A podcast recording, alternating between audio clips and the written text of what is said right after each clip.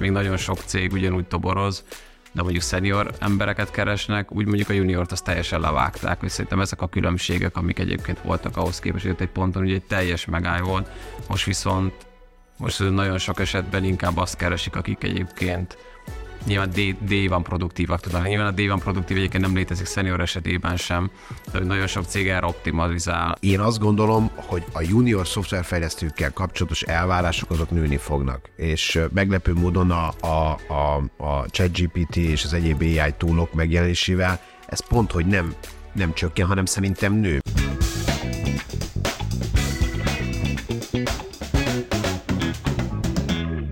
Sziasztok! Ez itt a huszonötödik kraftie, a há vé es i té karrier és munkavállalással foglalkozó podcast sorozata a Tesco Technology állandó támogatásával. A mai adásban a juniorok helyzetéről fogunk beszélgetni. Én Böle Gyuri vagyok a há vé es-től, velem van állandó műsorvezető társam Batiz Peti, és ezúttal van egy vendégünk is, Boda József, a Codecool alapítója, illetve a hazai részlegnek a vezetője. Szia Józsi, kösz, hogy elfogadtad a meghívást. Sziasztok! És meg kell mondjam, hogy lett volna még egy vendégünk, az Eklér Péter, a Műszaki Egyetem informatika karának a, a docense, de egyszerűen nem tudtuk összeterelni ezt a négy embert egy idősába, ezért úgy döntöttünk, hogy a Józsival futunk neki az adásnak. Mielőtt nekifutnánk, egy dolgot elmondanék, előző héten elindult a, a heti kraftie névre hallgató hírlevelünk, és aki feliratkozik a kraftie pont hu erre a hírlevélre, az hetente szerda délutánonként kap egy kis karrierreleváns információ morzsát Zérótól, ami gyorsan fogyasztható, néhány perc alatt kivégezhető. Javaslom mindenkinek, hogy iratkozzon fel. És akkor ugorjunk neki ennek a, ennek a mostani témának, ugye ennek ö, ö, van egy aktualitása is, de ez a jelenség, hogy a juniorok elhelyezkedése Magyarországon, ez most nehézségbe ütközik, vagy nehezebb, mint korábban. Ez ugye ez egy hosszabb folyamat volt, ami először ugye a, a Covid kitörésekor jelentkezett, ugye mert a cégek egyszerűen ö, akkor leállították a juniorok toborzását, mert egyszerűen még azt se tudták, hogy hogy tudják megoldani a munkát ö, home office-ból. Ugye akkor volt ennek egy lecsengése, aztán ugye volt egy visszaívelés, amikor úgy berobbant a piac, meg ugye a, a maga pandémia felpörgette a digitalizációt, aztán ugye a tavalyi év elején bejöttek ugye az elbocsátási hullámok, ami Magyarországon mondjuk nem elbocsátásokként manifestálódott, hanem inkább az, hogy befagyott teljesen az álláspiac.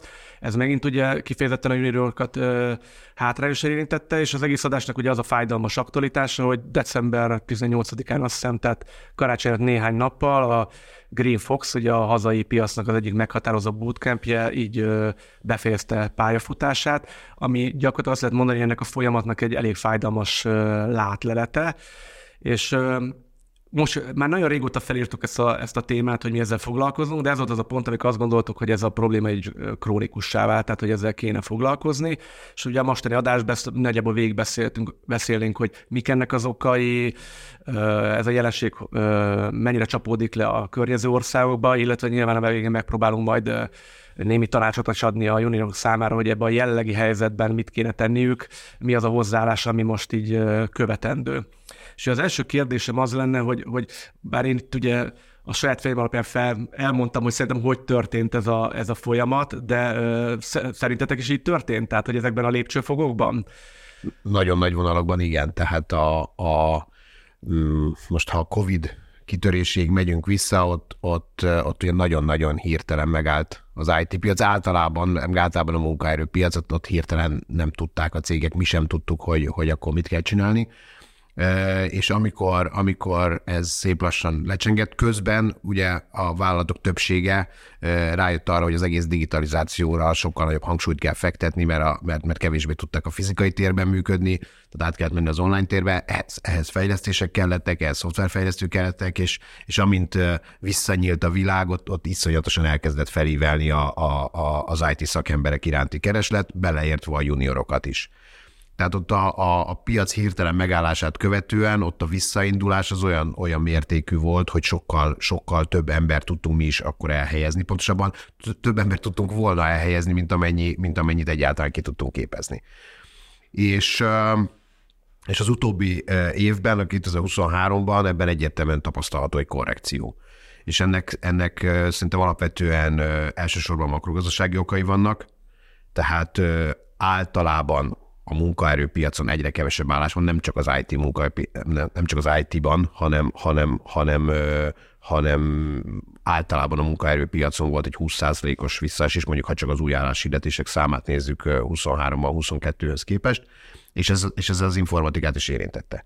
Tehát az, hogy ennek milyen mögötte sokai vannak, én azt gondolom, hogy elsősorban az, hogy, hogy a magas infláció, magas energiárak miatt a, a visszaesett az embereknek a vásárlóereje egyrészt, másrészt a magas hitelkamatok miatt visszaesett a vállalatoknak a beruházási kedve, és ezek összességében azt eredményezték, hogy a cégeknek meg kellett nézni, hogy, hogy akkor mire költök és, és mire nem.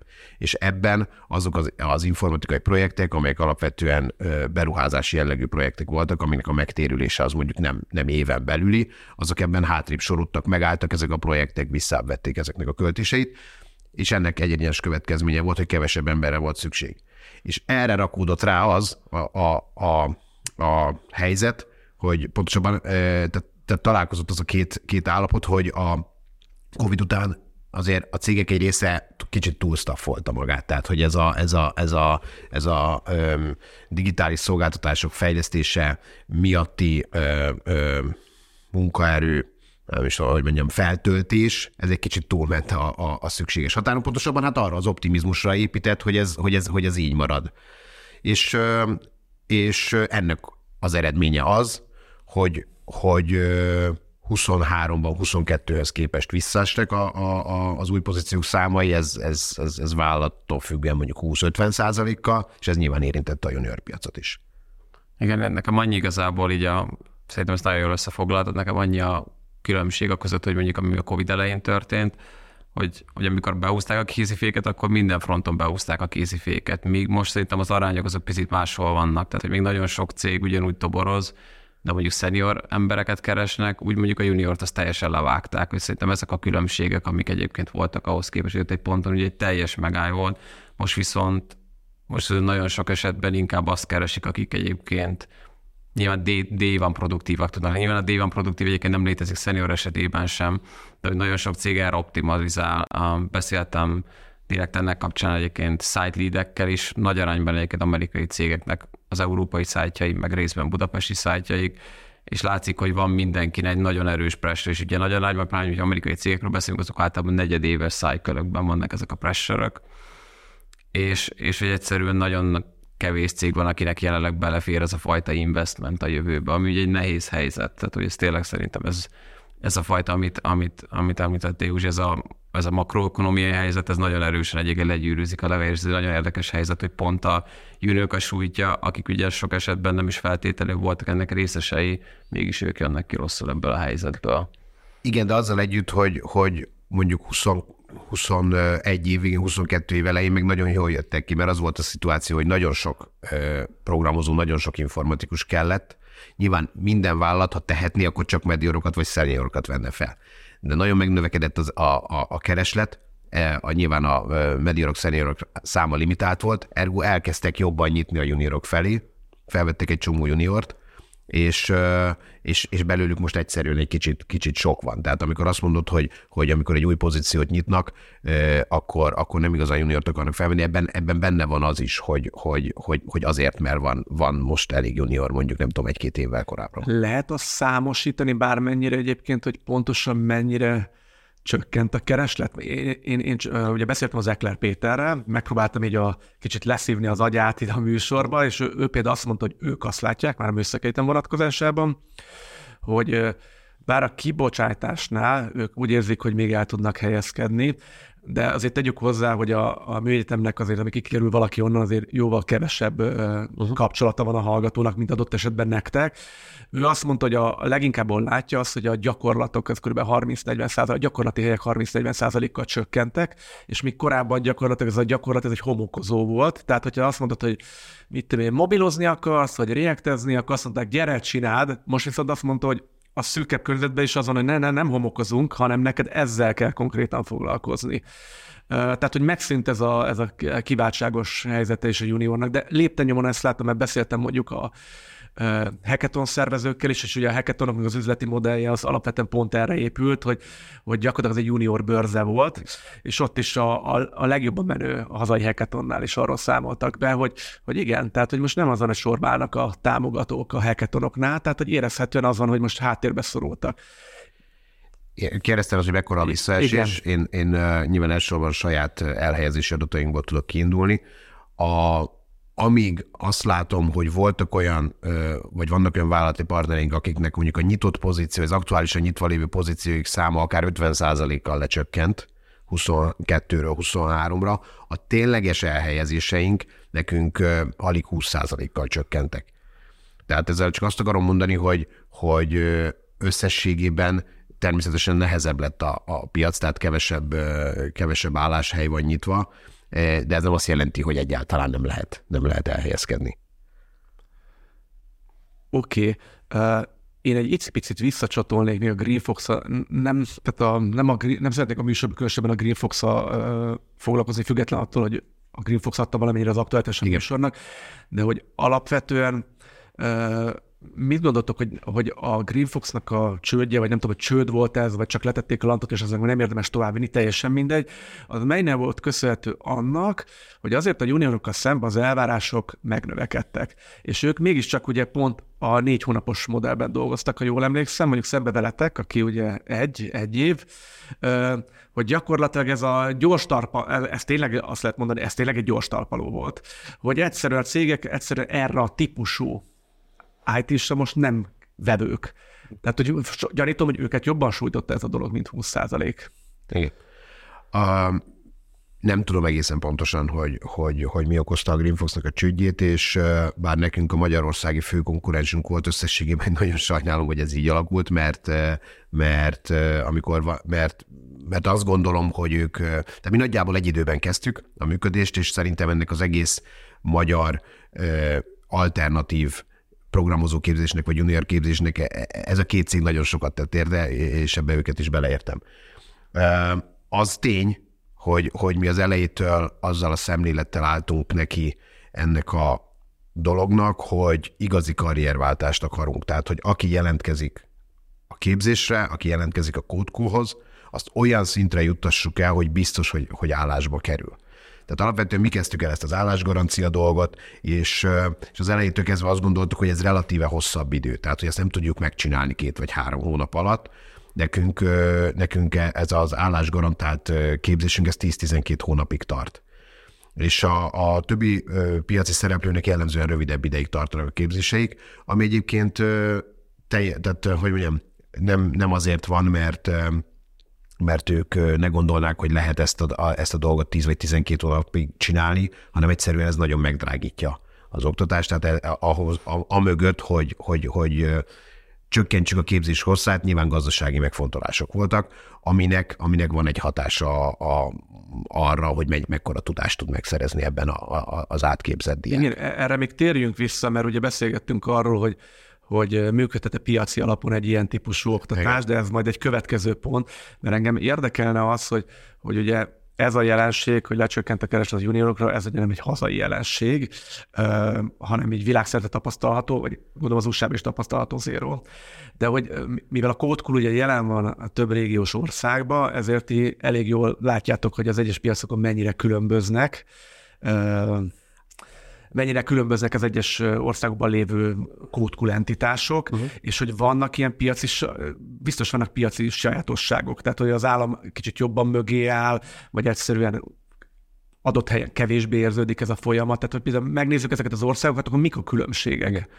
A, általában, tehát mi, mi hat-hét európai országban működünk, és általában véve az kijelenthető, hogy azért mindenhol, mindenhol csökkent a, a, a kereslet, csökkent a nyitott álláspozíciók száma az informatikában, viszont azért az látható, hogyha egy-egy nagyobb piaci szereplő megjelenik, és, és erre volt például huszonkettőben és huszonháromban is, mondjuk például Lengyelországban jött egy nagy partnerünk el té i Mindtree, ők egy indiai, indiai cég, azt hiszem, hogy több tízzer, de akár az is lehet, hogy több százezer ember dolgozik ott. Na, ha ő csinál ott egy, ott egy, egy fejlesztői, vagy egy, vagy egy, vagy egy, egy shared service központot, akkor azt megérzi a munkaerőpiac, tehát akkor ott, ott van, egy, van egy pozitív felszívó hatás. Ez csak azt akarom mondani, hogy, hogy, hogy a, a relatíven nagyobb munkaerőpiacokon is azért, ha oda, odahoz, oda jön egy cég, aki ötszáz vagy akár ezer munkahelyet teremt, azért az... az, az, az torzítja a képet. Hát pozitív irányban, pozitív igen. Irányban. És hogyha ezek nincsenek, akkor nyilván érződik, hogy, hogy,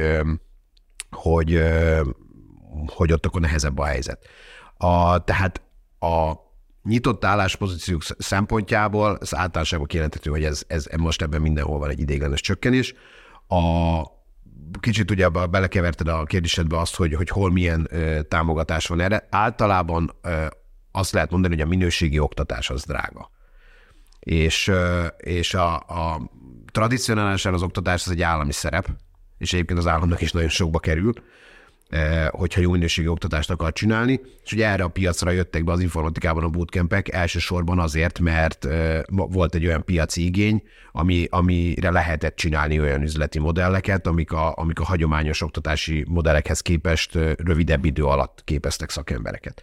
De ettől ez még egy drága dolog, hogyha ezt jól akarja csinálni az ember, és mi, és, és mi azt látjuk, hogy, hogy hát ezeket az üzleti modelleket legjobban azokban az országokban lehet fenntartani, működtetni, ahol van erre valami fajta támogatás. És ez, ennek más-más formáit tapasztaljuk. Többnyire szerintem azért, azért valamilyen é u-s forrásokból, de például Csehországban most van egy olyan program még jövő év elejéig, ahol, ahol száz százalékba kifizetik a képzésdíját nagyjából háromezer euróig. A Észtországban van egy olyan program, ami kifejezetten munkanélkülieknek szól, és nem csak, nem csak digitális átképzésekre, tehát tulajdonképpen bármire igénybe vettem, akár jogosítványszerzésre is, de ott kétezer-ötszáz euró értékig támogatják ezeket a, ezeket a képzéseket vagy átképzéseket, vissza nem térítendő támogatásként. Vannak, ahol hitelek vannak erre, Lengyelországban például nincsen erre globális állami program, de egyes tartományi szintű megoldások azért vannak. Ugye Magyarországon volt egy program, a kifejezetten a, a Covid hatásait enyhítendő, ez az újratervezés program, amikor ott, ö, ö, hát most pontos számosságra nem emlékszem, de nagyságrendileg ilyen ezer, ezer szoftverfejlesztőt ö, képezhettünk ö, többek között mi is ö, ilyen rövidebb ciklusú programok keretében, de azóta nincs, nincs ilyen típusú támogatás. Annyi van, hogy ugye a diákhitel az ki lett terjesztve, tehát most már fel lehet venni diákhitelt ilyen típusú képzésekre is, de csak ötszázezer forint erejéig. De uh, viszont, ha így összehasonlítjuk ezeket az országokat, akkor, akkor a mi helyzetünk már állami támogatás vonatkozásában vagy viszonylag a többihez. Mert azért elmondta több országot, ahol azért um, elég rendesen finanszíroznak. Hát hozzá. Aktuálisan a sok aktuálisan rosszabb a helyzet, mert ha, mert ha te egy olyan fiatal vagy, aki szeretnéd ö, magad átképezni ö, mondjuk szoftverfejlesztőnek, akkor erre nincsenek sem olyan kereskedelmi banki termékek, sem állami termékek, amiből te az egészet meg tudnád, tehát meg tudnád oldani az egésznek a finanszírozását, és ami még fontosabb, hogy meg tud oldani a, a, a, a tanulás alatti megélhetésedet. Tehát, tehát itt van az, hogy, hogy, a, hogy gyakorlatilag a piaci szereplőknek kell ezt, ezt, erre mindenféle finanszírozási megoldást csinálni. Ugye nálunk is van egy, van egy utófinanszírozási modell, tehát be lehet jönni úgy a, a képzésbe, hogy nem kell kifizetni a képzésnek a teljes díját, de valószínűleg többek között ez okozhatta a Green Fox problémáját is, hogy azért ez, ez, azért ez egy nagyon komoly, komoly teher, amikor százas nagyságrendű diákról beszélünk. De akkor messze járok az igazságtól, azt mondom, hogy gyakorlatilag száz százalék piaci alapon majdnem, hogy lehetetlen ezt üzemeltetni. Hát attól függ, hogy milyen a piac. Tehát, hogyha nagyon nagy az igény, akkor nyilván, nyilván a, a, a, a végén, tehát ha az a kérdésed, hogy a piaci alap alatt azt érted, hogy száz százalékban tandíj alapon, száz százalékban tandíj alapon olyan típusú képzéseket, ahol, ahol from zero to hero, tehát hogy abszolút nincsen ilyen típusú előképzettséged, és belőled junior szoftverfejlesztőt csinálunk, ezek a képzések drágák, azokat elég nehéz tandíjlábon megoldani. Ezért a mi modellünk is úgy működik, hogy a, hogy a költségeknek csak egy részét fedezi a, a diákoktól kapott tandíj, és a másik részét az pedig a vállalati kihelyezésekből tesszük hozzá, hogyha csak tandíj alapon kellene finanszírozni, ez a mai modellben nem működik. Én még az előbb meg akar mondani. Van, van erre egy, egy jó története, van egy srác, akit és meg igazából az egyik barátomon keresztül egy francia, ad, az egyik szétől talán az egyik legnagyobb francia adtech startup, Open Classroomsnak hívják, ők nagyon nagyot is mentek, és én beszélgettem a founderrel, hogy ezt igazából hogy csinálták, meg hogy építették föl, és ők nagyon nagy mennyiségben képeznek diákokat, nagy arányban digitalizáció, Google-től, ezzel nagyon sok céggel dolgoznak együtt, de ők is mondták, hogy gyakorlatilag a francia állam volt, aki beállt az egész mögé. Tehát mondták, hogy ezt igazából piaci alapon soha nem tudták volna felskálázni. A francia állam nagyrészt itt így Macronnak a, a kezdeményezése volt, hogy ők felülnek a digitalizációra, és több ezer ember szeretnének átképezni olyan szakmákból, amiknek igazából nincs jövője, és ez volt az, ami megadta nekik a nagy lökést ahhoz, hogy egyébként fel tudják építeni ők is a teljes platformjukat. Még egy példát, hogy mondjuk Albánia, ami egy elég kicsi, és, és innen nézve lesa, is, le, le, lesajnált, lesajnált ország, igen, hát Albániában piacvezetők vagyunk egyébként, és ott az állam tavaly döntést hozott egy programról, ahol öt éven keresztül tízezer szoftverfejlesztőt képeznek ki, egy olyan, hát kicsit ilyen pé pé pé konstrukció keretében, ahol a képzett, tehát a diák az egyharmadát teszi hozzá, egyharmadát hozzáteszi az állam, és a, és a maradék egyharmadát pedig hozzáteszi egy, egy, egy ilyen fejlesztési alap. És ez gyakorlatilag ez egy tök jó konstrukció, mert megfizethetővé válik a, a, a képzés, van commitment a, a, a képzett részéről is, tehát nem az, hogy kapok valamit ingyen, aminek igazából nincs értéke, hanem neki is hozzá kell tenni a saját zsebéből, de, de mégsem, a, mégsem a teljes összeget. Csak hát ehhez, ehhez kell egyfajta olyan vízió, hogy, hogy mondjuk nem tudom, Albániát digitális államá akarjuk tenni. A progresszív albánok, ugye? Hát igen. Előbb meg akartam kérdezni tőletek azt, hogy a leges legelején beszéltünk arról, hogy amikor a Covid bejött, akkor lett egy nagy off, akkor ugye minden leállt, de aztán látok is, hogy elkezdték a cégek iszonyatos mennyisége felvenni az embereket, akkor ugyanúgy visszaállt a juniorok kereslet, a juniorok iránti kereslet. Uh, viszont én nagyon sok helyről hallottam vissza azt, és ezt most nem tudom, hogy ez, hogy ugyanakkor nagyon sok cég meg azt gondolta, hogy egyszerűen a junioroknak az integrálása, a junioroknak a betanítása, az egyszerűen remote nem működik. Hogy ez, uh, ez mennyire igaz? Én is hajlamos vagyok azt gondolni, hogy, uh, hogy ahhoz tök jó, hogyha egymás mellett vagyunk, és akkor szólok neki, odaülök mellé, segít nekem, hogy ez egész egyszerűen egy monitor mögött nem működik annyira. Hát... Uh... Alapvetően egyetértek veled, tehát euh, szerintem juniort integrálni, tehát, tehát hogy mondjam, ott rengeteg mindent kell juniorként megtanulnod. Az a normális helyzet, hogy azt se tudod, hogy mi van. Tehát, hogy, hogy van valamekkora tudásod, oda mész egy céghez, ahol hát részben arra van szükség, de nagyon nagy részben valami teljesen másra, meg kell értened a domint, meg kell értened a munkatársakat, stb. És ez nyilván ez egy remote környezetben sokkal nehezebb. Ezzel együtt is azért megéltük azt a szituációt, amikor, amikor nem volt más opció. Tehát a Covid alatt volt olyan időszak, hogy, hogy vettek fel a cégek embereket, vettek fel juniorokat, akiket valamilyen módon integrálni kellett. Tehát nem, nem azt mondom, hogy lehetetlen, de sokkal kevésbé optimális. Igen, illetve szerintem itt az egyénre kihegyezve, nagyon sokat veszít valaki azzal, hogyha, hogyha remote kezd el dolgozni juniorként, és tényleg nyilván az egyik része az, hogy mondjuk tudásban mennyire maradsz le attól, aki ott ül valaki mellett, mondjuk egy senior mellett, és szívod föl gyakorlatilag napi nyolc órában a tudásban, az is nehéz. Tehát az, hogy egy cég ezt megoldja remote, hogy te olyan mennyiségű tudáshoz juss, az szinte lehetetlen, vagy nagyon-nagyon nehéz. Én találkoztam cégekkel, akiknek tényleg extrém onboardingük volt, tényleg nagyon mindenki jól dolgozó, és ott is nagyon nagy szívás volt egyébként az, hogy át tudják adni időben a tudást a junioroknak, illetve szerintem van ebbe ez a, ez a nem is tudom, magyarul, magyar megfelelő, ez a networking effekt, hogy nagyon-nagyon fontos, hogy pláne a karrier elején, de szerintem egyébként is, hogy kikkel dolgozol együtt, velük milyen kapcsolatot építesz föl, hogyha bármi történik, kikre tudsz majd melyiket hosszú távon számítani. Na most ezt remote-ba megcsinálni, hát azt szerintem az lehetetlen. Nem tudsz olyan, nem olyan minőségű kapcsolatokat építeni, mint amikor valakikkel együtt dolgozol, együtt szívtok, együtt mentek el sörözni munka után, amikor van egy kemény nap. Ezeket a dolgokat szerintem nem lehet reprodukálni. És én mindig mindenkit erre javaslok, pedig egyébként nagyon sok juniorral találkozok, aki csak remote-izni szeretne, de szerintem pláne a jelenlegi körülményeket megnézve a piacon nagyon sokat veszítesz vele, és szerintem ez később ebben nagy problémáid lesznek, hogyha ezeket az éveket kihagyod. Jó, tulajdonképpen átcsaptunk a műsornak abban felé, hogy mit tanulnácsunk a junioroknak, de akkor az a konklúzió az egészben, hogy egyrészt beszűkíted a lehetőségeket, ahol elmehetsz dolgozni ebbe a szűk környezetbe, tovább szűkíted azzal, hogy a remote-ot keresel, másrészt pedig a remote alapvetően is az egyéni fejlődése szempontjából az egy nem egy szerencsés dolog. Az már más dolog, ha már van egyébként egy nagyon erős alapod, vagy már vagy legalább egy közepes, vagy már valamennyire senior szinten, mert ott már tudsz hova nyúlni, már megvannak egyébként a best practice-ek, már kulturálisan egyébként tudtál integrálódni az egész környezetben. Tehát pláne, hogy valaki mondjuk egy bootcampen keresztül megy, akkor azt szerintem eleve egy nagyon más világ tud lenni, hogyha egy technológiai közegbe beleesel, nagyon máshogy működik, mások a practice-ek, bármi más, akár mondjuk bankinghez képest, vagy bármi máshoz képest. Tehát szerintem valamilyen szintig minimum el kell jutnod, hogy utána meg önállóan, tehát tényleg tudj dolgozni, és ne legyen semmilyen problémád. Hmm. Én még, még egy icipicit visszatérnék, és aztán rátérhetünk arra, hogy mit tud tenni az egyén azért, hogy ez ne így legyen, hogy ugye van ez a folyamat, ami gyakorlatilag a piaci szereplőkön kívül álló folyamat. Egy általános világgazdasági stagnálás, stb.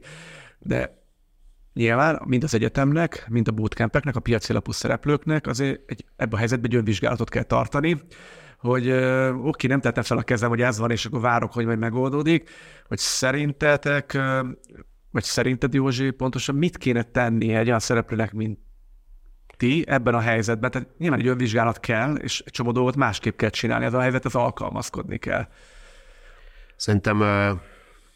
Picit jobban kiítom ezt a, ezt a kérdést, ha megengeded, hogy, hogy, hogy mi van most, és, és, és mi lesz. Ugye az, hogy ma most mi van, azt, azt el tudom mondani, tehát most az van, hogy mivel lecsökkent egy kicsit a nyitott pozícióknak a száma, közben a, a, a, az állást kereső szoftverfejlesztők száma az nem változott, ezért az, az történik, hogy jobban válogathatnak a cégek, ergo megnőnek az elvárásaik. Tehát a Covid után az volt, hogy hogy ha valaki egy kicsit értett a technológiához, hát nem, nem, nem, nem nagy baj, hogy csak közepes szinten vagy akár, akár egészen bénán beszél angolul, de hát kell az ember, felvettük. Tehát, tehát sokkal könnyebb volt munkát találni. Ma nem ez van. Ma az van, hogy, hogy válogathatnak a cégek, amit egyébként, ami egyébként abból a szempontból, hogy ha, ha, valam, ha egy cégnek van pénze, vannak erőforrásai arra, hogy beruházzon, és vannak erőforrásai arra, hogy a juniorokat integrálja, akkor sokkal jobb juniorokat lehet felvenni a piacról, mint, mint, mint, mint korábban, mert egyszerűen jobban lehet válogatni. Na most, a, a, hogy, ez, hogy ez hogy fog változni, tehát hogy, hogy vissza, visszaindul-e ez a piac, de én azt gondolom, hogy biztos, hogy igen. Tehát, tehát a digitalizáció az nem áll meg, most, most nyilván vannak kedvezőtlen makrogazdasági hatások, de összességében az, hogy, az, hogy több digitális szakemberre lesz szükség, én ebben, én ebben biztos vagyok. Az, hogy ez milyen sebességgel fog visszaindulni ez a piac, azt, azt nagyon nehéz megítélni, de vélhetően ez a, ez a visszaindulás ez nem lesz annyira dinamikus vagy gyors, mint amilyen a Covid után volt. Tehát például is, visszatér, hogy, hogy, hogy önvizsgálatot tartsunk, és hogy mit csinálunk, hát nekünk most az történik, hogy a végzett juniorainknak egy kicsivel több idő nekünk most munkát találni ezen a piacon, ez, ez értelemszerű. De ezt az időt ezt nem töltjük tétlenül, hanem további technológiákat oktatunk nekik, például az á í-jal kapcsolatos ismereteket adunk át, elkezdjük kiszélesíteni azt a, azt, azt a tudást, hogyha ő egyébként backendezett, akkor próbálunk neki frontend tudást adni, és fordítva. Egyszerűen azért, mert, mert akkor van esélye a munkára, akkor van jobb esélye a munkaerőpiacon, hogyha több mindenhez ért. Gyakorlatilag majdnem, hogy amíg nem helyezitek el, addig megy tovább az oktatás. száz százalékban. És ezt finanszírozzátok. száz százalékban ez történik, mert, mert ez a legjobb opciónk arra, hogy mi munkát találjunk a diákjainknak. És akkor itt még egy dolog van, amit, amit meg akartam kérdezni, hogy mi van akkor, ez egy érdekes dolog, hogyha én nem gondolom, hogy rosszabb lesz, de azt el tudom képzelni, hogy ez a befagyott állapot, vagy ez a stagnáló állapot, ez eltart akár pár évig. Ez, ez, ez, azért lássuk be, ez egy reális szenárió. Uh-huh. Ugye akkor viszont kommunikációt is alaposan meg kell változtatni, mert ugye az volt itt egy évtizeden keresztül a fejekbe belerakva, hogy gyere informatikusnak, ez egy azonnali nyeresség, tehát egyből találsz melót, juniorkor felvesznek bárhogy, bárhogy felvesznek téged, akármit tudsz, három hónapot képz, képeztek, négy hónapot, egy évet jöhetsz, ez ugye megváltozott. Tehát most, most gyakorlatilag azt lehet mondani, hogy a fejekbe ezt rendbe kell tenni, mert hogy az, ami eddig lett kommunikálva, az most nem igaz, de most inkább ez egy középtávú történet.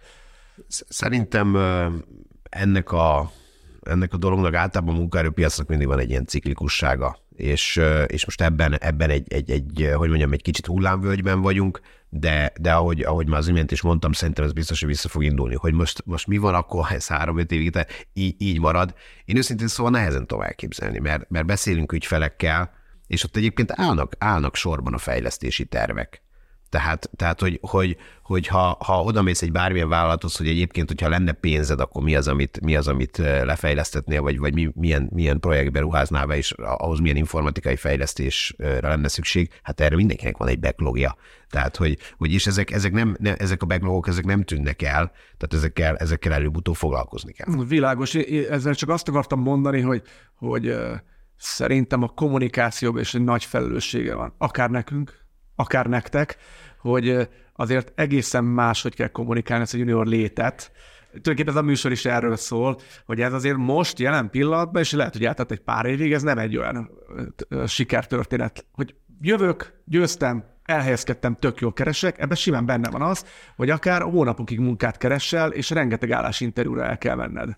Ez valahol egyébként szerintem nehéz, tehát Uh, mondjuk nézzük, én nagyon sokszor az amerikai piacra szoktam felhozni, mert a tech, tech industry-ról beszélünk, szinte minden onnan gyűrűzik be Európába.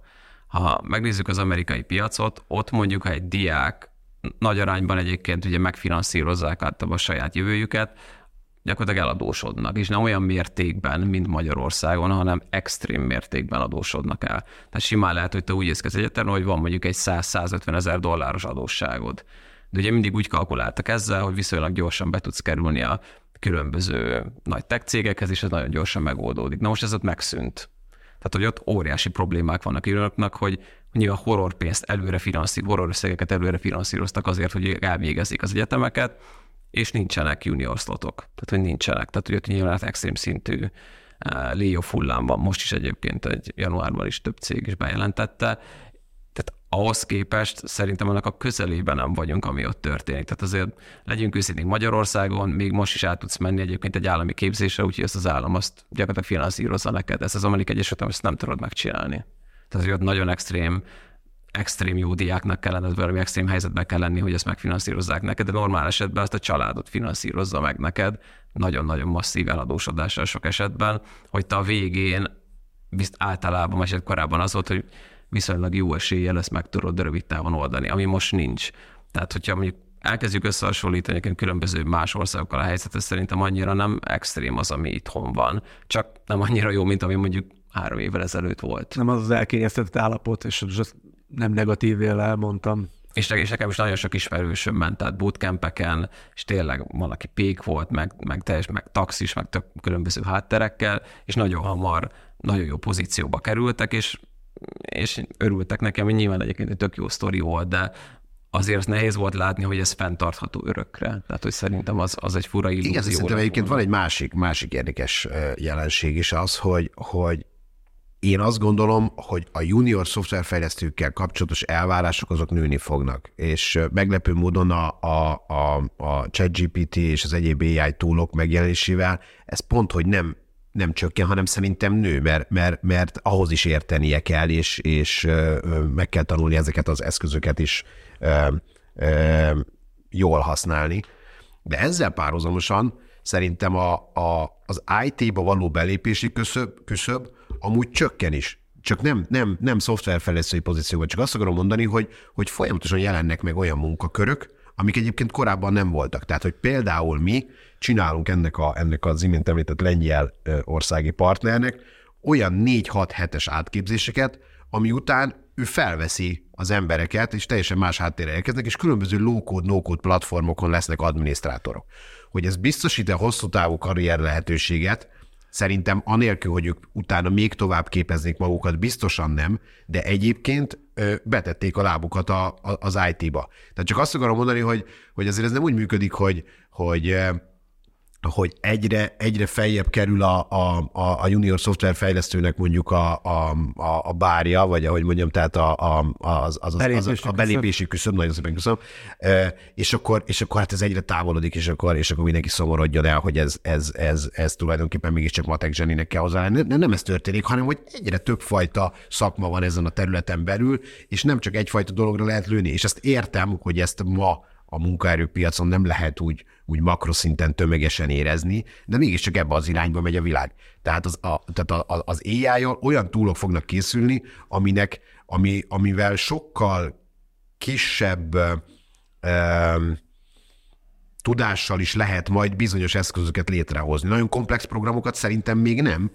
De, de hogyha valaki például ezeket az eszközöket fogja jól, tudni jól használni, az is fog munkát találni. Igen, csak azt kell látni hozzá, hogy, hogy ők mennyire tekintetők í té-snak. Én ezen például vitatkoznék, és valószínűleg az olvasóink nagy része, vagy olvasóink, hallgatóink nagy része is vitatkozna, hogy, hogy ezeket inkább ilyen, ilyen digitális munkatársnak hívnak. Na de ez, ez nem egy kicsit ilyen snob dolog szerinted? Tehát, hát hogy... de az, de hát legyünk már. Tehát... Hát de ne legyünk, hát most melyik az az iparág, amit nem hatja át a digitalizáció, vagy zárt? Tehát hogy most azt mondani, hogy te í té-s vagy, vagy én nem vagyok í té-s, figyelj, eddig, tehát... tehát lenézték a, a, a bootcampen végzetteket azok, akiknek szerintem egyébként, még most is egyébként, egyébként egyetemi papírja voltak. De figyelj, de hát pont ugyanazokat a pozíciókat kapják meg, és, és pont tegnap volt egy, egy, egy kvázi osztálytalálkozó a hét évvel ezelőtt végzett évfolyamokkal, és figyelj, cé té ó-k vannak közöttük, meg, meg olyan emberek, aki, aki, akinek húsz embere van, és, és, és, és nagyon senior pozíciókban is dolgoznak. Nem azt mondom, hogy mindenki, csak szerintem pont ugyanolyan arányba lehet oda eljutni, és, és neki nincs erről semmilyen papírja. Világos, de... Kétségtelenül az í té-ben van egy elitista hozzáállás, és tényleg érezhető volt mindig, hogy ó, bootcampesek, stb. stb. De ezt most szerintem tegyük félre. Okay. Azért az is nagyon más, hogy ti egy évig, sőt most pár lehet, hogy tizenöt hónapig hát képeztek igen. valakit, és valakit hat hónap alatt oda dobnak, és prompt, promptolok, vagy valami á i tool-t kezelek. Tehát én azt az évben még nem raknám bele ebbe a kalapba. Összességében inkább, hogyha onnan közelítem meg, hogy tradicionálisan mit értünk most í té-s alatt, ugye abban kiegyeztettünk, hogy a mivel hogy lehet válogatni, sokkal magasabban van az elvárás a cégek részéről a juniorokkal kapcsolatban.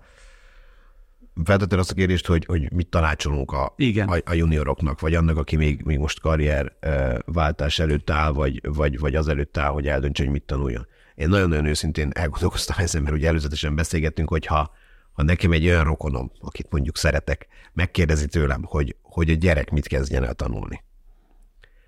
Én ma se tudok jobbat mondani neki ettől.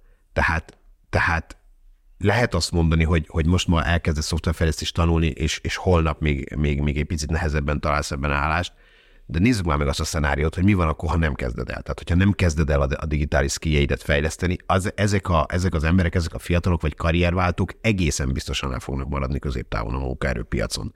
Tehát szerintem annyira gyorsan változik a technológia, hogy ezek a bootcamp modellek is fognak változni, A, a, az, az á i olyan típusú változásokat okoz majd mind az oktatásban, mind az munkaerőpiacon, amiket most még nagyon nehéz előre becsülni. De az, hogyha valaki ilyen típusú képzésbe investál, és megtanulja azt, hogy hogyan lehet gyorsan elsajátítani új technológiai képességeket, az biztos, hogy előnyt jelent a munkaerőpiacon. Tehát én még mindig azt mondom, hogy középtávon ebben mindenképpen érdemes fektetni. És egy másik dolog, amit itt, amit Zéru említett még az előzetes beszélgetésben, hogy az viszont must have, hogy angolul, angolul készségszinten jól kell, jól kell tudni kommunikálni, mert anélkül nagyon-nagyon nehéz lesz. Zéru, te mit tanácsolsz a junioroknak? Egyébként részben ugyanezt, tehát az angol az szerintem az lehetetlen, független attól, hogy már ugye nem kell diplomához megint um, vizsga, ezt, ezt a dolog, ezt megint eltörölték. Um, ettől függetlenül az lehetetlen, hogy valaki ne beszéljen angolul, tehát muszáj minden szempontból, és tényleg itt a saját fejlődésed érdekében, annak érdekében, hogyha valaha úgy döntesz, hogy úgy döntötök családdal, hogy máshova akartok menni, akkor, akkor az viszonylag könnyen megléphető legyen. Tehát nagyon kevés, pont ezt most beszélgettünk, ugye erre a műsort megelőzően, nagyon kevés olyan kompetencia van, amivel ennyire könnyen, globálisan te bárhova tudsz menni. Tehát konkrétan ismerek olyan srácot, aki Ausztráliába költözött egyik napról a másikra, van, aki Új-Zélandra, tehát hogy tényleg bárhova mész, gyakorlatilag ugyanazt fogod csinálni day to day, és nagyon nehéz más olyan szakmát mondani, ahol ezt, talán azt beszéltük, az orvoson kívül, szerintem nem is nagyon van más, ahol ezt könnyen konvertálva meg tudod oldani. Tehát az angol azt szerintem nagyon-nagyon fontos, illetve volt ez a gurmé fogalom, amiről múltkor beszéltünk, hogy amit én sokszor én, én ezt nehezen én ezt nehezen tudtam hol tenni, amikor valaki kitalálják már, és viszonylag juniorként, hogy mihez nem nyúl, ez a kedvencem, hogy én például Linuxhoz, aki Windowshoz nem nyúlok, meg vannak ezek a különfajta, különböző ilyen hitvallások. Na szerintem ezek azok a dolgok, amik most jelenleg nem annyira működnek. Tehát, hogyha te bemész egy folyamatba, és van melletted öt másik ember, és csak egyetlen egy headcount van, és te vagy az, aki elmondja, hogy mit nem szeretne csinálni, akkor valószínűleg nem téged fognak fölvenni. Ez, egy, ez szintén egy olyan dolog, és ugye például ez a Linux Windows nagyon klasszikus, de egyébként ez nagyon sok másra is igaz, hogy te én mondjuk backendezek, máshoz nem vagyok hajlandó hozzáérni. Van szerintem egy ilyen nagyon nagy változás a piacon, és ezt tudnod kell adaptálódni. Mert az, hogy te kitaláltál valamit, ami neked tetszik, és csak azt szeretnéd csinálni, annak van egy ilyen nehézsége, hogy lehet, hogy akkor végén nem lesz hol ülni. egyrészt is másrészt a tapasztalat azt mutatja, hogy három év múlva úgyse azt fogod csinálni. Tehát, hogy, hogy, hogy egyszerűen közben munkahelyet váltasz, közben jönnek új projektek, tehát, hogy a tapasztalat azt mutatja, hogy olyan nincsen a technológiai szakmákban, főleg nincsen, hogy én tanultam valamit, és akkor azt csinálom, azt csinálom tíz vagy húsz éven keresztül, hanem ebben egészen éles váltásokat is bele kell. Ugye ez nehéz, mert azért az régen nem így volt. Tehát, hogy régen ezt tíz évig meg tudtad mondjuk csinálni. Tehát megcsináltad azt, hogy figyelj, jávázok, és csak linuxozok. És, ezt, és, és mindenki azt mondta neked, hogy nem, de amúgy a piac azt mondta, hogy igen. De... És, ez, és ez tényleg ez. Jó, de ez nem junior specifikus, mert most, hogy, hogy, hogy az előző adás pont erről szólt, hogy előny a munkaadóknál, hogy most ugye neked kell jobban alkalmazkodni, nem az az idilli helyzet van, mint kettő, három, meg öt évvel igen, ezelőtt. Igen. A juniorokra meg ugye ez hatványozottan igaz. Tehát akkor azt tudjuk mondani nekik, hogy jobban kell alkalmazkodni, legyenek speciális igényeid, meg elvárásaid, ne akarjál remote munkát, már csak azért sem, mert hátráltatja a személyes fejlődésedet, és az, hogy több kitartás kell, mert hogy ez most nem egy rövid távú folyamat lesz, hanem egy kicsit nyögvenyölősebb. Így van. És hogyha minél több technológiát tanulsz meg, minél több energiát, effortot fektetsz a saját tudásodnak a bővítésébe, annál jobbak az esély. Igen, pont volt egy srác, aki azt hiszem, nem emlékszem, mi volt az egyetemnek a neve, de egy egyetemen tanul, azt hiszem Erdélyben. Erdélyben. És azt majd emlékszem, másfél éve. Nem emlékszem pontosan a lokáció, hogy másfél éve van az egyetemen, és rákérdezett azt hiszem a Kubernetes, vagy a DevOps-ra kérdezett DevOps. rá, hogy náluk nincs az egyetemen DevOps-szal kapcsolatos oktatás egyáltalán, és ez mennyire lenne neki jó döntés. És emlékszem, hogy sokan egyébként kommentáltak ennek kapcsán, de hogy, hogy tényleg az volt a konklúzió, hogy, hogy rossz döntés igazából nincsen, amikor junior vagy. Tehát ha most te elkezdesz DevOps-szal foglalkozni, abból semmilyen hátrányod nem fog származni. Pontosan. Tehát, hogy is pont ez az, hogy hogy minél több mindennel foglalkozol, minél szélesebb rálátásod van juniorként, annál jobban jársz, mert soha nem tudhatod, hogy éppen hova pályázol, ott melyik lesz az, amire azt mondják, hogy wow, pont ez, amire nálunk nagy szükség van. Így van. Pont elkezdtem, pont elkezdtem inni, és akkor pont most álltatok ki. Hát tulajdonképpen a végére értünk, de annyiban viszont még nem, hogy ezt azért felteszem Zérónak, hogy akartunk egy olyat csinálni, hogy egy jobb hallgatói kérdést megválaszolunk az adásba, és azt hiszem, hogy te kaptál egy nagyon jó kérdést, hogy akarsz arra válaszolni? Igen, szívesen volt, volt most nem, nem mondom el igazából a nevét a srácnak, rám írt Discordon, van egy olyan nehéz helyzete, nehéz helyzete igazából, nem gondolom extrém nehéznek, húsz, azt hiszem huszonhét huszonnyolc éves, juniorként kezdett el dolgozni egy cégnél, nagyjából két évet töltött junior pozícióba, és viszonylag gyorsan team leadet csináltak belőle. És elkezdett people management-tel foglalkozni, resource management-tel, jó pár dolog beúszott egyébként a, a coding mellé, és viszonylag gyorsan abba is hagyta egyébként a kódolást. És most már nagyjából szerintem négy éve team lead, és gondolkozik azon, hogy mi lenne, hogyha váltana, hogy máshova menne, viszont azzal szembesül, hogy nagyon sok esetben mondjuk a team leadet nézzük, ugye nagyjából mondjuk az engineering manager ennek a, az, az egyik megfelelője, hogy nagyon sok helyen viszonylag hardcore coding skill-t várnak tőle, tehát mondjuk egy senior software engineer tudásnak meg kell lenni, vagy mondjuk ha architekt voltál, az még jobb, viszont nála van egy tudásbeli gap, mert hogy ő mondta, hogy ő igazából ő egy junior szoftverfejlesztő, viszont már több év team lead tapasztalata van, mint amennyit ő effektív fejlesztett korábban, és hogy ebben a helyzetben mi lehetne neki a jó lépés. Kíváncsi vagyok, hogy például mit gondolsz? Hát szerintem a az, hogy valakinek van valamennyi szoftverfejlesztői tudása, de egyébként a, a, a soft skill-jei olyanok, hogy alkalmassá teszik őt arra, hogy egy jó team lead legyen, szerintem ez ritkaság. Tehát, tehát több különböző dolgot is gondolok erről a helyzetről. Egyrészt azt gondolom, hogy egy, egy ez érték, és akkor lehet, hogy erre kell, fe, erre kell építeni. Hogyha ő személyesen hiányolja a...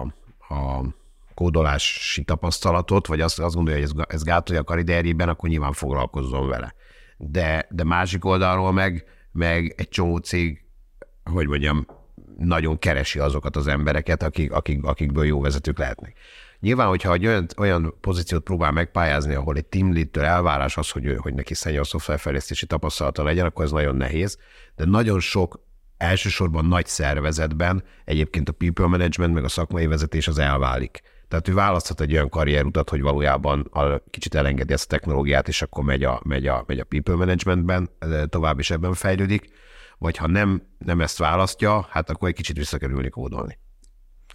Igen. Valószínűleg nem fogja elfelejteni közben, hogy emberekkel hogy kell bánni. Ez egy elég nehéz helyzet. A jó része az, bár nem tudom, hogy valószínűleg még talán nem jár egy, egy annyira magas szinten mondjuk fizetésbe, hogy a visszalépés az ne legyen egy nagy ütés, mondjuk kóderként. Mert én ezzel sokszor találkoztam, hogy valaki kóderként elkezd a karriert, majd elmegy people management, manager irányba, majd rájön egy ponton, hogy ez neki nem. Csak addigra már annyi pénzt keres, hogy nem lehet visszamenni, mert egyszerűen olyan egzisztenciális problémákat teremt otthon, hogy azt nem tudja megoldani. Ugye ez, az egy nagyon nehéz helyzet, és én ebben tömegesen találkoztam ilyen vezetőkkel, akik elmentek. Management, people management, egy ponton már csak Excel sheetekben, mondta, hogy igazából csártokat csinál egész nap, Excel sheetekben, a timesheeteket írja a csapatának, de hogy valójában ő szeret visszatérni az engineering layerre. De egyszerűen nyilván nincs olyan tudása már, mert mondjuk öt éve már minimum ezzel nem foglalkozik, nincs olyan tudása, hogy ő tudna versenyezni mondjuk egy senior, ami ő volt egy ponton, de cserébe egy akkora package van, hogy, hogy azt igazából nem lehet, nem senki nem fogja neki kifizetni. És akkor itt jön az, hogy mondjuk mekkora lemondás az, amit be tud vállalni, vagy nem, és akkor megmarad egy olyan tracken, amit egyébként már nem szeret. Tehát ez egy ilyen nehéz helyzet egyébként. Hát ez nehéz távgyógyítással megoldani, mert minden, minden, minden helyzet más és más, de hát figyelj, tehát, tehát az, hogy részmunkaidőben dolgozok, hogy én, én lemegyek negyvenről, nem tudom, harminc órára, hogyha ez a mostani vállalatom ezt nem támogatja, akkor elmegyek egy másik céghez, és akkor ott, ott, ott, ott részidőben team lead vagyok, a maradék részidőben meg fejlesztek. Valahol manapság azért ezek már nem ördögtől való dolgok, hogy az ember két-három helyen dolgozik, vagy freelancerként, vagy akár alkalmazottként is, tehát hogy, hogy szerintem, hogyha ha meg akarja ezt oldani, vannak erre megoldások. Az, hogy rövid távon, ez rövid távon értsd, hat-tizenkét hónapig ez mondjuk fizetésbeli visszaesést jelent, hát lehet, hogy igen. De akkor neked az a véleményzél, hogy, hogy most még van esélye visszatérni, kódolni, és most rögtön vissza kell térni? Én, én igazából két irányból közelítettem meg. Tehát, hogyha ha azt nézem, hogy én egy fejvadász vagyok, és mi van a legjobb esélye, az, hogyha azt egyébként azt a gapet kiszedi. Tehát, hogy az, az a legjobb. Tehát, hogyha ő visszamegy, még egy pár évet beletol, el, eljut egy senior szintig, azután a az megoldódik. Viszont ez a gap, ez mindig ott lesz, és ez nehézség egyébként sok szempontból, mert ugye ez az, ez az elitista hozzáállás, ez nagyon megvan egyébként a, a tech közegben. És ezt tudom, hogyha valakinek van mondjuk egy nagyon senior szintje, fejlesztőként, vagy akár architekt szintje, azokat az embereket általában sokkal könnyebben elfogadják vezetőnek is. Még hogyha ez nincs meg, hát ott tudnak nehézséget lenni, függetlenül attól, hogy te mennyire vagy jó people manager, vagy nem. De, az, de ugyanakkor, hogyha neki az ambíciói más diktálnak, meg neki egyébként sokkal jobban tetszik a people management, akkor valószínűleg érdemes azt a részt inkább meglovagolni, és nem visszamenni, fejleszteni. De egyébként egy érdekes kérdés volt. Abból a szempontból mondjuk nagyon jó helyzete, hogy huszonhét-huszonnyolc évesen még igazából bármit csinálhatsz, tehát hogy ott még a buy me irányba elmehetsz. Na hát ez egy jó kis rövid podcast lesz, hogy tulajdonképpen jöhet a záró szöveg. Irat- iratkozzatok fel Zero hírlevelére a kraftie pont hu-n, hetente jövünk friss kis karriermorzsákkal, két hét múlva jelentkezünk, jövő héten a szerkesztőségi podcast jelentkezik, a weekly, egyébként minket elértek a discord pont hvc pont hu-n, ahol lehet tőlünk kérdezni, illetve ide tereljük össze a, a Kraftie közönségét, és kövessetek minket az összes platformon, plusz jelekkel, szívecskékkel, stb. Legyen az Apple, Spotify vagy YouTube. Köszönjük szépen, hogy velünk voltatok. Köszönjük, hogy Józsi, hogy eljöttél ezen a korai órán, és most elárulhatjuk, hogy elég korán keltünk ezért az adásért, bár relatív kinek mi a korán. Zérónak mindenképpen. Egyértelműen. A végére bemelegedett az. Igen, hát én az elején megmondom, hogy annyira nem voltam éles. Tehát voltak olyan mondatok, hogy így visszagondoltam, hogy úristen, ezt a mondatot hogy kalapáltam össze. Na jó, ennyi volt. Köszönjük szépen. Sziasztok! Köszi. Sziasztok! Sziasztok!